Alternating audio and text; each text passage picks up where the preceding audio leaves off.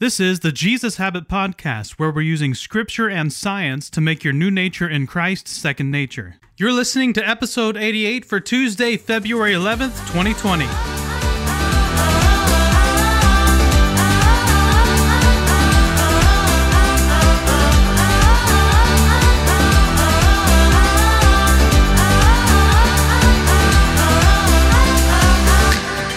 Yesterday, I shared with you an illustration from Ravi Zacharias. We are using that illustration to ask ourselves, in light of the damage that has been done by the church in human history, how do we wear Christ's coat? If you haven't listened to or read that devotional, that would be a good place to start. Today, with the question, How do you wear his coat in mind, I want to wrestle with the topic of church unity. Even though I grew up in a pretty good church environment, as I shared in the sermon on Sunday, there were some problems. One of them was thinking that our church had the truth and that people who attended other churches with different teaching than ours were probably going to hell. No, this wasn't taught from the pulpit, but I did hear it from members of the church. And it's an idea that has grown with time and the internet. See, where we used to be critical of other churches in our town, now we are critical of churches online. We tear apart pastors of large churches in a thousand different ways. Some we tear apart for being too seeker sensitive and for preaching a watered down version of the gospel. And I've listened to thousands of sermons over the years from many different pastors. And do you know what I've found? Most of the time, when you listen to their whole sermons in context, they are neither being too seeker sensitive or watered down.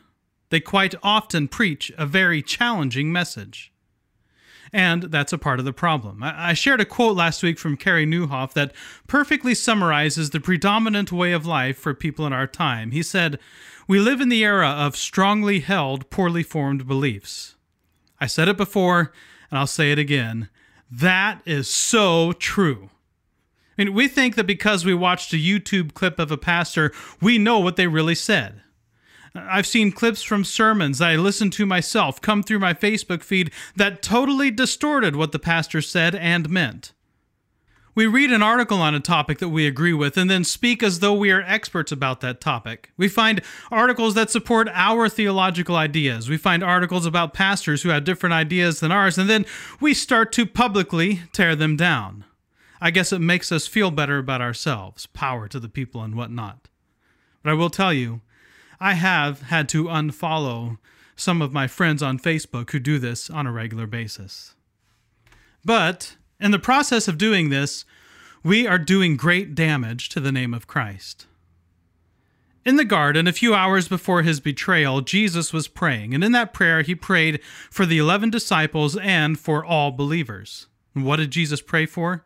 He prayed for the Father to protect them, that's the 11, by the power of your name, the name you gave me, so that they may be one as we are one, John 17, 11. And then he prayed, I pray also for those who will believe in me through their message, that's us, that all of them may be one, Father, just as you are in me and I am in you. May they also be in us, so that the world may believe that you have sent me, John 17, 20 and 21.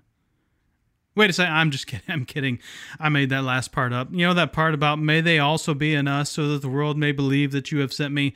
That's not really what Jesus said, except that it is. I mean, those really are Jesus' own words. The unity of his followers was so important that it was a major part of Jesus' prayer hours before he would end up hanging on a tree. See, I've been doing a lot of thinking, reading, and teaching about unity lately, and I am absolutely convinced that unity isn't just a major theme in the Gospels, it is the gospel itself. Because of sin, we are separated from God.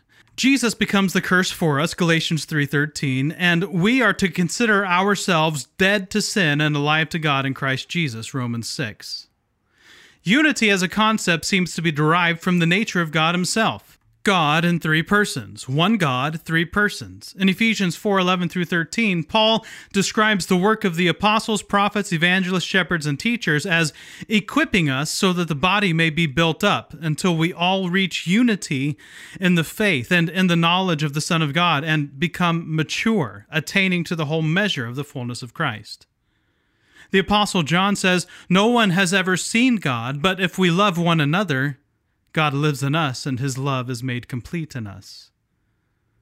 But but aren't we supposed to hold those leaders accountable to what they teach? And, and shouldn't we call out leaders who are just using Jesus to get rich?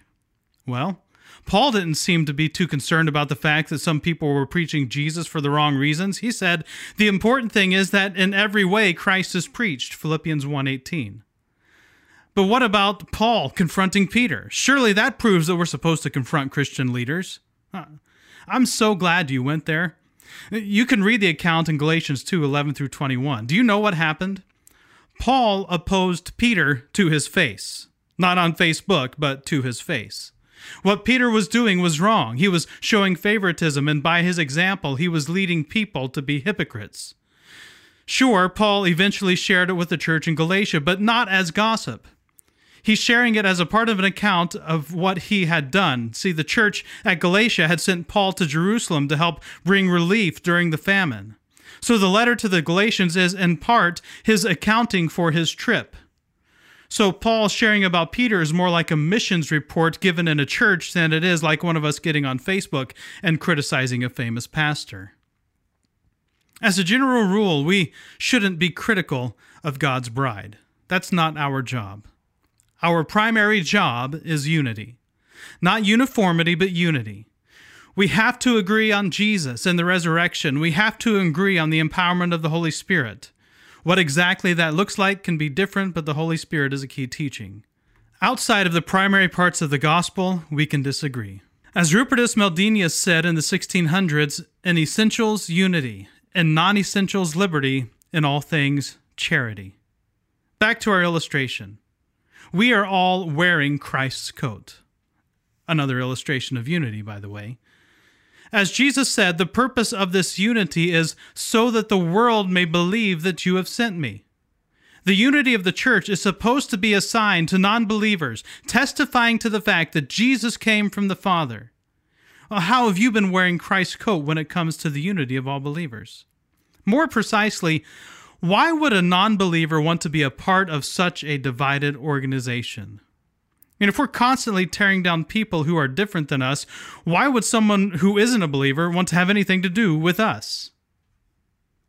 We are unified because we were all bought with the same blood of Jesus. That makes us one. We are all unified because we are all in Christ. There was only one. We are all in the same Father, the only one. So we are all one, and we all will be spending eternity in communion with one another and the Father. Well, let's start eternity now and wear the coat of Christ's unity a lot better than we have been in recent history. www.thejesushabit.com